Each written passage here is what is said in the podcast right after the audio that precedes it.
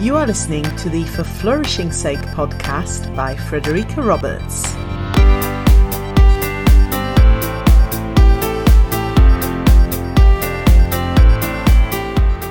Hello, and welcome to episode 13. Today, I have a very special guest for you.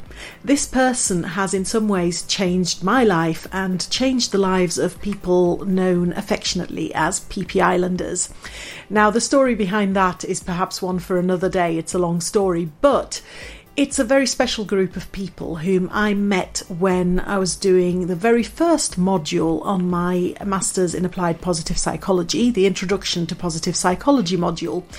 And we have since become very close friends. We've had two weddings in that group and uh, keep meeting up, even though we live in different countries, never mind different parts of the same country, as often as we can. And what today's guest did for us in that magical week in Paris um, on that module was to to create magic. Really, he he lived and breathed everything that this episode is actually about, and he made it possible within the learning environment that we were in.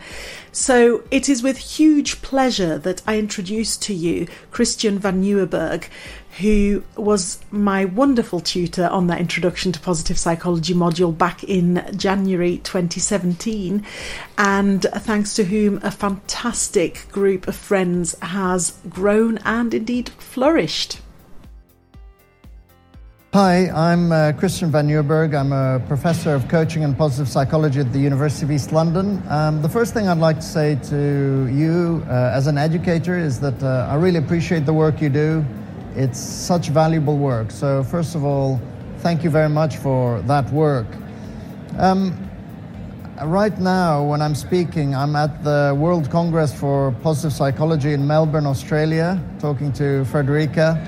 And uh, one of the things I'm just uh, getting a sense of here is the importance of relationships. So I'm just wondering um, whether one of the things to do is just to do a little scan of the relationships you've got. How are the relationships that you have with various people, educators, educational leaders, students? And then maybe this week, just invest in one or two. Just think about those that you think, you know, maybe that relationship could be a bit better, and it could be just popping in to say hello. It could be just spending some time listening to them. So going in and saying, tell me about how things are going for you. Um, so I guess that's my idea is that uh, intentionally investing in one or two relationships this week um, that you think by improving that relationship it would be better for yourself, for the other person, and importantly for that environment of learning that you're creating. Thank you for tuning in to the For Flourishing Sake podcast. I hope you've enjoyed this episode and I'd be really grateful if you'd spread the word.